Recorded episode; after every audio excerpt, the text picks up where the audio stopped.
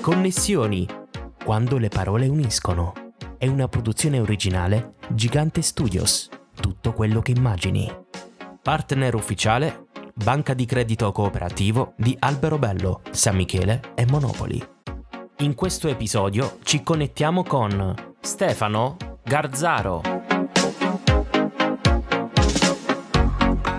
Ben ritrovati e connessi a un nuovo appuntamento con Connessioni quando le parole uniscono. Come sempre allarghiamo il nostro giro di contatti con chi ha il piacere di raccontarsi nella semplicità di una chiacchierata. L'ospite di questa puntata è un autore torinese che ha lavorato nell'editoria scolastica per ben 40 anni. Oggi si dedica alla narrativa e alla ricerca storica. Pubblica dalla prima elementare quando le maestre inserirono a sua insaputa delle banalità nel giornalino della scuola. Ha una forte curiosità per le culture definite marginali, per le periferie, per le scritte murali, per i racconti nati dai sogni degli altri. Ha partecipato a costruire una banca della memoria, un silo silos di storie e personaggi che sotto una crosta di normalità nascondono una fantasia esplosiva. Riesce inoltre a far meravigliare i suoi lettori grazie alle storie che scrive. Ho il piacere di connettermi con Stefano Garzaro. Ciao Stefano! Ciao Pippo, ciao, stai bene? Io saluto te e saluto tutti quelli che ci ascoltano. Tu sei ovviamente il benvenuto qui a Connessioni. Allora, siamo pronti per un breve viaggio nel tempo? Sì, prontissimo. Allora, lasciamoci le cinture, la nostra destinazione è proprio la tua infanzia. Che bambino eri e cosa ti ha portato a diventare ciò che sei oggi? Che bambino fossi non lo so proprio, mm. non penso di essere di essere stato un bambino particolarmente simpatico, questo non lo so. Se guardo le foto della scuola ho l'aria abbastanza imbronciata, eh, ma non è, quello, non è importante eh, ricordare come fossi io bambino, ma preferisco ricordare ciò che io ricordavo quando ero bambino. Certo, eh, sentiamo. Io mi, sento, mi sento un pioniere del tempo. Mm-hmm per dirti, eh, io ricordo ancora le pecore alla periferia, nei prati alla periferia di Torino alla fine degli anni 50, mi ricordo i tram col, col rimorchietto, cioè veramente sono un reduce eh, de, della... Beh, sono dei bei ricordi, senza dubbio. Eh? Sì, ehm, sono dei ricordi che mi permettono di eh, poter eh, considerarmi ricco di tempo, e cioè eh, quello che ha vissuto eh, prima e dopo l'invenzione del computer che ha fatto certo. la Acme. Diciamo che ha portato anche delle grandi differenze per certi versi. Sì, eh, ma mh, mm, mi piace quest'epoca, nonostante tutte le sue difficoltà, eh, che sono veramente enormi, mi piace vivere in quest'epoca. Mm, vedi, sono un dinosauro un che dino... è sopravvissuto. È sopravvissuto sì, esagerato, ovviamente. I dinosauri sono scomparsi dalla, eh, dalle vecchie ere geologiche. Sì. e io invece sono rimasto qui sono uno... e questo è un grande onore per noi che riusciamo anche oggi qui ad averti come nostro ospite. C'è un episodio come dire scintilla che ha, ti ha portato no, a pensare da grande farò questo lavoro questo mestiere non credo, di, mm, non credo, alle scintille, così come uh-huh. non mhm. credo all'ispirazione. No? Uh-huh. Io credo alle cose costanti. Ehm, ho cominciato a scrivere appunto, come dicevi anche tu, nel giornalino della scuola. Eh, eh mi hanno pubblicato a mia insaputa. Io non è che scrivessi per, per, essere pubblicato. No? A un certo punto vedo che gli altri leggono mi dicono: ah, Ma questa roba qui l'hai scritta tu? Eh, l'ho scritta io. Non te ne rendi conto, probabilmente. ecco, no? E, e, poi quando vedi che scrivi, scrivi, scrivi, ma poi ti fanno anche scrivere, ti chiedono mi scrivi questo, mi scrivi quell'altro, a un certo punto nasce l'abitudine e dice ma allora se continuo a scrivere tanto vale eh, farlo seriamente. Beh, Dopo credono nel valore della tua scrittura, no? Um, Ai, no. a, a, volte tratta, a, volte si trattava semplicemente della lista della spesa. Eh, ah, beh, okay. beh, fatta bene ha un suo valore anche quella, altrimenti... Sì. Stefano, adesso ci spostiamo, siamo in Germania. Immaginiamo per un momento una ragazza di 21 anni che vede intorno a sé le atrocità del nazismo. E adesso a passi fermati ci soffermiamo su Il Paese Nero edito da PM. Nel centenario della nascita di Sophie Scholl hai rivisitato il genere della storia alternativa con un romanzo originale e avvincente, legato tra l'altro a doppio filo a un passato da non dimenticare e a un futuro da non permettere. Qui tra le pagine del libro la resistenza sembra solo una leggenda finché chi sono i ragazzi della cricca e come nasce questo romanzo? Ma I ragazzi della cricca sono i ragazzi della Rosa Bianca mm-hmm. eh, visti oggi. Ehm, il Paese Nero è un romanzo distopico perché ehm, la distopia va di moda, ma va di moda perché? Perché la realtà nostra è talmente complessa che eh, prenderla di petto eh, diventa scontrarsi contro una roccia. Mm allora la distopia ci permette di aggirarla di lato e di entrare da porte secondarie per poi piazzare la, la bomba al punto giusto. E, um, cos'è, romanzo, cos'è il, questo romanzo distopico nello, nello specifico? Eh, siamo oggi, eh, io l'ho ambientato a Torino perché sì. mi è comodo, siamo oggi e fingiamo di vivere sotto una dittatura eh, da poco è eh, tornata e ripresa una dittatura molto molto secca. Con questo io non, mm, non, ho, non, faccio nessun riferimento alla situazione politica né italiana né, né altrove. Eh, il libro è stato scritto prima delle ultime elezioni, per cui qualcuno sì. mi dice: Eh, ma tu vuoi fare polemica, vuoi ah, no, no. accennare? No, possiamo, no, possiamo confermare questo. Lo confermiamo. No, per nulla, per nulla. Infatti. Tanto è vero che il partito che ha preso il potere si chiama il partito con la P maiuscola, cioè non, non ci sono colorazioni politiche. La, la, dittatura è sempre quella. Poi eh, i colori che vogliamo storicamente dargli sono, vabbè, possiamo vederli, ma la dittatura ha alcune caratteristiche che sono tipiche di se stessa.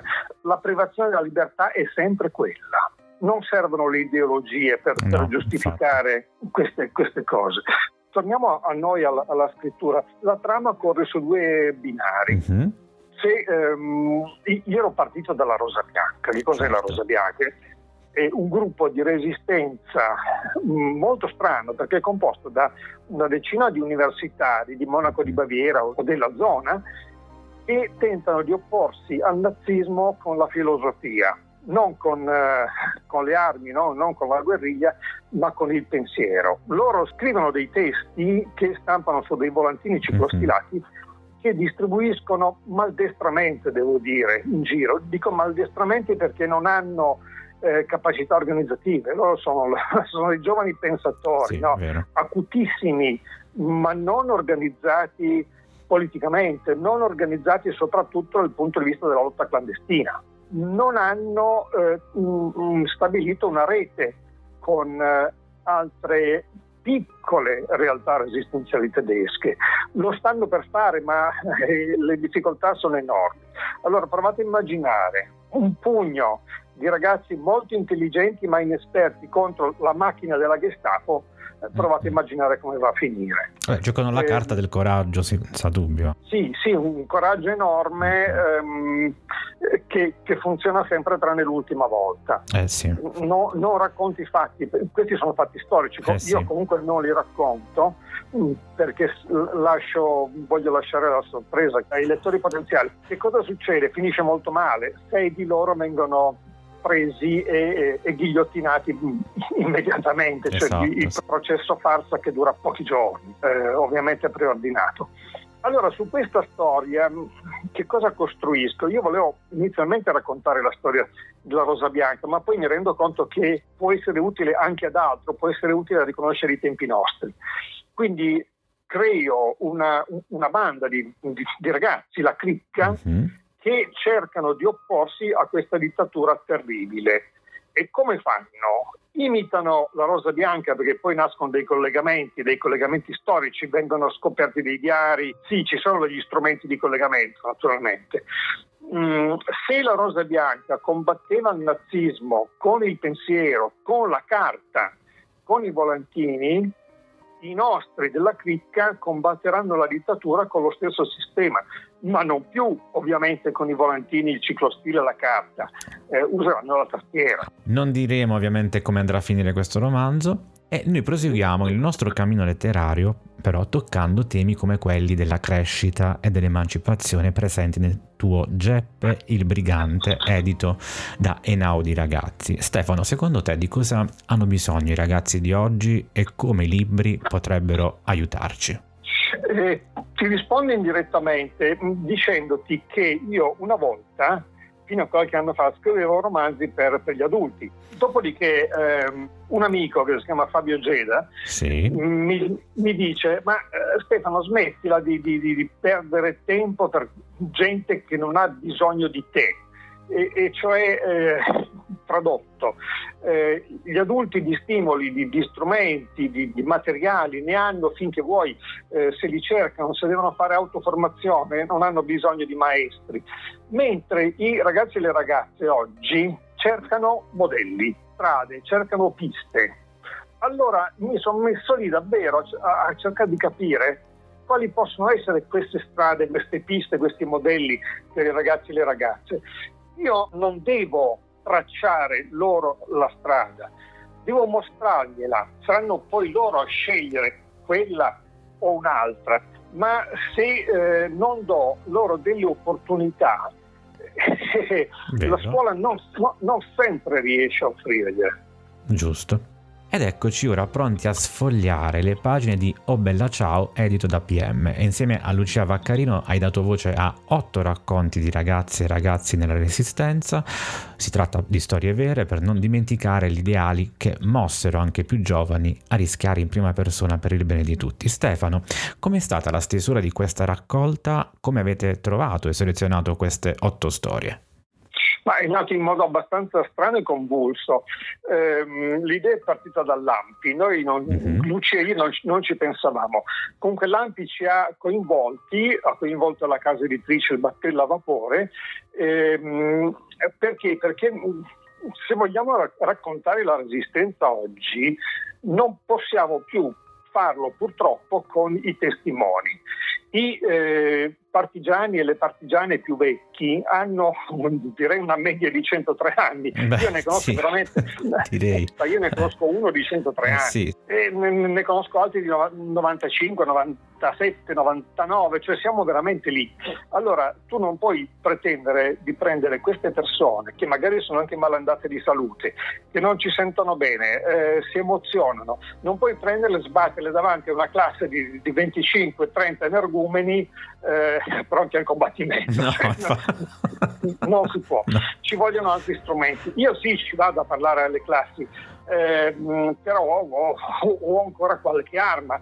Per, no, ovviamente per combattere gli energumeni. Non, Hai il tuo scudo e la tua spada, ecco. Ovvio. Eh, però, però bisogna, bisogna, essere pronti mh, a, a, dialogare eh, pronti a, eh, a, rispondere, perché le domande che fanno i ragazzi e le ragazze non sono mai banali mm-hmm. e, e, bisogna dare risposte adeguate. E allora ci siamo detti, mh, mm, mh, non possiamo più portare i partigiani nelle scuole, e, entriamo con i libri, ma cerchiamo Bene. di entrare non con i soliti libri eh, pizzosi no? che, che, fanno le cronache storiche, mm, raccontiamolo attraverso l'avventura io parto sempre dal presupposto che se voglio scrivere di storia, quella con la S maiuscola, devo raccontare storie con certo. la S minuscola, se vuoi, storie di persone. E quindi siamo andati a cercare storie vere, uh-huh. persone vere, alcune ancora vive, e abbiamo raccontato quello che è accaduto. Mm, ragazzi e ragazze protagonisti di, di, di fatti di quegli anni Ehm, persone assolutamente normali, semplici, non, non eroi, cioè di eroi non, qua non ce ne sono proprio, eh, sono personaggi in cui ciascuno si può riconoscere. Cioè, guarda, se ce l'hanno fatta loro, perché non ce la posso fare io? Giusto. Questo è quello che c'è. Ma poi tra l'altro no, nel bello di questi libri c'è la possibilità che si possano riempire le teste di storie e i cuori di coraggio. E Stefano, prima di andare avanti no, con la nostra chiacchierata, che ne dici di dedicarci proprio alla lettura di uno stralcio tratto da uno dei tuoi libri? Sì, va bene, eh, lo, faccio, lo, faccio, molto volentieri, poi ti dirò qual è, qual è il titolo del libro, ma, ma, ma ci arriviamo. Lo sveleremo subito dopo sicuramente. Sto entrando nel, cuore del, del, libro. È una donna che, che sta parlando, siamo a tavola, una domenica a pranzo. Il complottista ha una personalità immatura, non sa dialogare, quindi va all'attacco. Dice con orgoglio, solo io so che cosa c'è dietro quei misteri, solo io ho notizie esclusive che non hanno nemmeno i giornali, solo io posso smascherare la menzogna. Sai qual è stato l'errore di Valdo nella sua lotta alle bufale? Parentesina, chi è Valdo? Valdo è uno dei giornalisti mh, mm, protagonisti che eh, eh, la, la, dittatura l'hanno bloccato perché lui faceva inchieste eh, appunto per smascherare le bufale e è finito male, ha perso il lavoro, gli è andato un sacco di botte, eccetera. Sai qual è stato l'errore di Baldo nella sua lotta alle bufale? Ha sbagliato campo di battaglia. Quale campo? E non doveva combattere nei giornali, ma nei social. In quel terreno, infatti, il più idiota degli ignoranti si sente un filosofo e la scemenza più assurda è importante come la verità. Baldo si strinse nelle spalle e riprese. Anita ha ragione, nei social vale tutto, c'è libertà di scemenza, nessuno è obbligato a fornire prove. Anni fa l'ignorante si vergognava di esserlo e stava zitto, oggi invece si sente orgoglioso. Anita disse, il complottista non ama i fatti complessi perché non li capisce. Ad esempio, non capisce la democrazia, che è fatta di molte voci. E visto che non la capisce, vuole semplificarla, ridurla a un'unica voce. E qual è il risultato? Marta si affacciò dalla cucina con il cucchiaio di legno in mano. La dittatura! E queste sono le parole tratte da Il Paese Nero. Dal Paese Nero, esatto. sicuramente. Fanno riflettere eh... senza dubbio. E poi tra l'altro è un libro che insomma ci ricorda che in un modo o nell'altro abbiamo tutti il nostro posto nella storia e che poi sta a noi scegliere quale. Ciò che davvero può cambiare le carte in tavola è la collaborazione e il fare squadra. Il Paese Nero con il suo possente carico di verità ci dona comunque speranza, la speranza che la lotta tra il bene e il male non debba più essere così dura. Stefano, vuoi aggiungere qualcosa? Sì, è che un'unica cosa molto semplice, che la cricca, questi ragazzi, ehm, imparano la, la, lezione della storia e cioè eh, analizzano gli errori della Rosa Bianca, cioè si chiedono come mai sono finiti male, perché loro non vogliono finire male, non devono Beh, finire certo, male infatti. e non seguiranno quegli errori. E, eh, perché? Perché vanno alle fonti, cercano, esatto. eh, fanno un lavoro critico, per cui no, no, non santificano, non mettono sugli altari la Rosa Bianca. Sì, davvero degli eroi, ma hanno commesso quell'errore lì piccolo che però li ha portati alla ghigliottina. A loro non succederà. Esempio di come la storia può esserci utile per non tornare sugli stessi errori.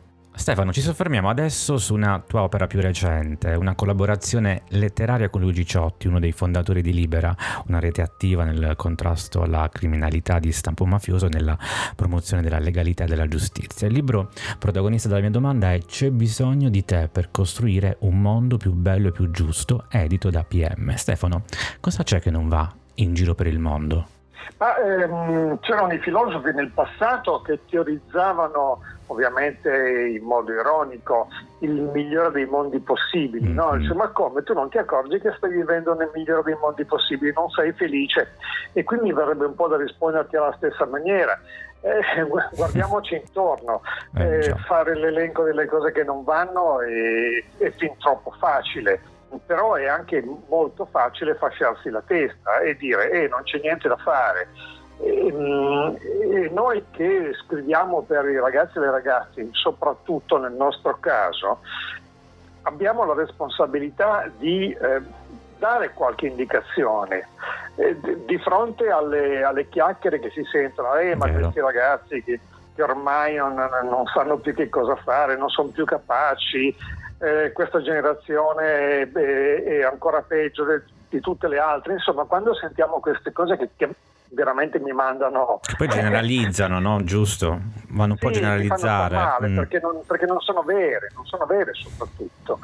Eh, io sto girando nelle scuole in, questi, in queste settimane, ma mm, mi accorgo di, di, quanto sia alta la qualità anche culturale dei, dei, nostri ragazzi, ma parlo delle scuole medie e soprattutto sì. di quanta sia la voglia di partecipazione, eh, di, di, di essere intelligenti nel capire che cosa succede.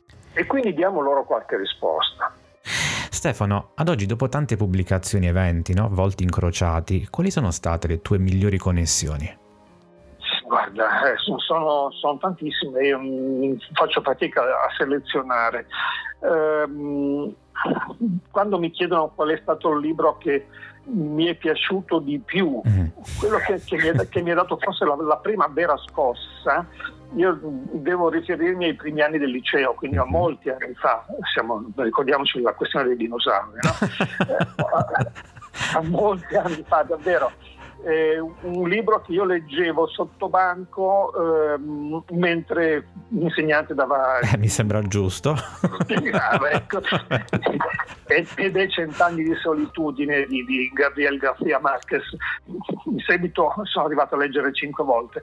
Eh, perché? perché mi ha fatto scoprire come la, il fantastico possa entrare nella realtà. Ehm, l'ambiente di Cent'anni di solitudine è un ambiente reale dove il fantastico domina, uh-huh. eh, dove ciò, mh, quello che noi possiamo definire il miracolo eh, invece è la normalità e, e, dove muove le cose e le persone. Da noi nella nostra società eh, tecnologica è un po' difficile da comprendere, ehm, però io l'ho usato come grimaldello per, eh, per rompere questo, per creare almeno delle crepe. Beh, i libri sono le nostre migliori connessioni in un certo senso e questo è stato per te senza dubbio. Qual è il mondo migliore che vorresti vedere?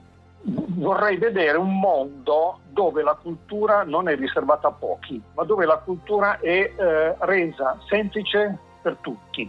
Mm, purtroppo eh, viviamo in un mondo di, di, di grandi pe- greggi di pecore che sono dominate da... Eh, non, non oso definirli pastori, ma, mm, ma da furbacchioni no? che li fanno eh, andare nella direzione che vogliono loro. Mm, certo. eh, allora io vorrei un mondo in cui queste pecore imparino eh, a trovare, che non si trasformino in leoni per carità, no. ma che imparino a trovare le strade giuste, senza dover essere obbligate a seguirne una sola. Ehm, oggi vedo la cultura riservata a pochi sempre più complessa, mentre una specie di, di, di culturella così sciolta, frantumata, viene distribuita a tutti quanti, però senza che abbia effetto, senza che sia di lievito. E invece vorrei che le, le, le cose si, si, si, parificassero un pochino. Ecco perché io cerco di fare divulgazione, ehm, di raccontare fatti complessi nel modo più semplice possibile. Quel piccolo brano che vi ho letto prima, eh, che, che, è lungo mezza pagina, che è il cuore del libro, eh, ci ho messo più di un mese a scriverlo perché eh, sono partito da, da, 20 pagine buttate giù fino a una sintesi, una sintesi, una sintesi, fino, a, fino a veramente ad arrivare a un nocciolo. Questo del libro è tutto di corsa, è avventura, inseguimenti, c- c'è di tutto. In quel momento lì però ti fermi e, eh, e rifletti. E fai, e pensi, e pensi. pensi. E comunque fai benissimo a divulgare questo. Eh? C'è un brano musicale a cui tieni particolarmente che sceglieresti per salutarci? Ma sì, guarda, a me piace tutto ciò che racconto, per cui nella musica io sono partito dalla, dalla musica barocca per finire a, al racconto. Al racconto che cos'è? Rock progressivo. Mm-hmm. io sono figlio del tempo dei Genesis, dei Pink Floyd oh. e, e, e, oggi non saranno gli ultimi, gli ultimi eh, così, quelli sulla testa dell'onda il Dream Theater. Ehm, a me piace molto The Dance of Eternity, che, che è un racconto, ehm, è un racconto a onde eh, è, è, è, veramente il, il barocco, la, la, la, musica di Bach di oggi, secondo me. E noi l'andremo ad ascoltare con molto piacere. E siamo giunti alla conclusione della nostra puntata. Grazie Stefano per la tua disponibilità e a te e ai nostri ascoltatori, come sempre, auguro buone storie e buone connessioni. Grazie a te, grazie a voi, buone letture e restiamo sempre connessi. Grazie a tutti voi della pazienza. Grazie a te. Ed era Stefano Garzaro, ospite di Connessioni quando le parole uniscono. Vi ricordo il nostro sito ufficiale filippogigante.it. Grazie per averci ascoltato. Alla prossima connessione.